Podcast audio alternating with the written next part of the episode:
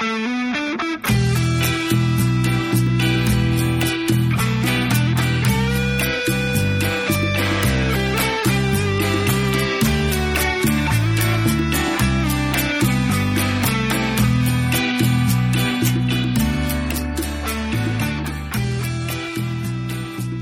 the Higgins method, everything that we do is from the dog's point of view, from the dog's perspective, um, in the natural way that they learn.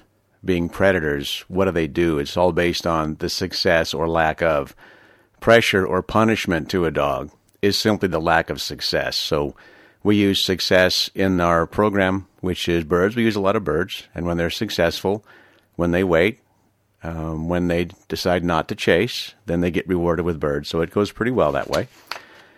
Something I want to talk a little bit about today was a good example.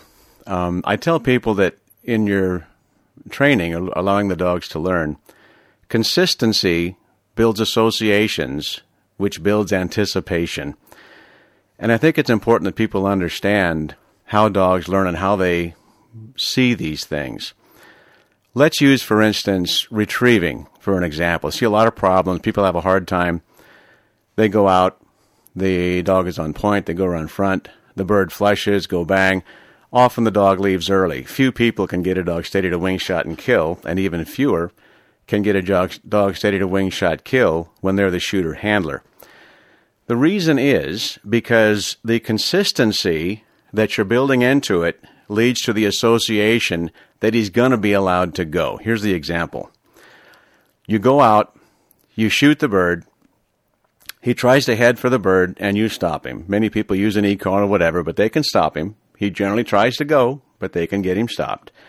What's happening, there's a consistency there. He knows that when it goes bang, when he's after he stops, you're going to wait a moment and you're going to say fetch. So he takes off when he's excited. You stop him. In a moment, you say fetch. You're teaching him to do that. He's not going to learn to be steady in that way. He'll do that forever. The problem is you built a consistency that he's going to go and get this retrieve.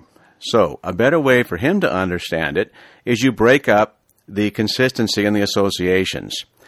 If you did this, you have the dog out front, it goes bang, okay?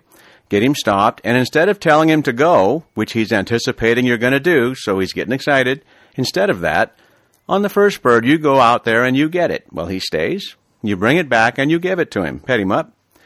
Okay. The next time, break it up again. You do that again. Maybe the next time, goes bang, bird hits the ground, you count to 10, and then you send him. Okay. You're breaking up the consistency. Now he's not really sure if it's his turn or not, so he doesn't just react and go. So you do it a couple more times. Sometimes you let him go, sometimes you don't. Sometimes you let him go a little later, a little earlier.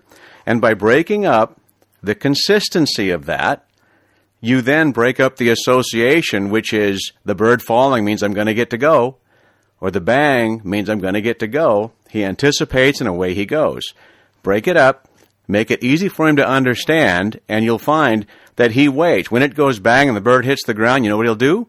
He'll look at you to see if it's his turn, because the only consistency that you've left in it is your command to fetch.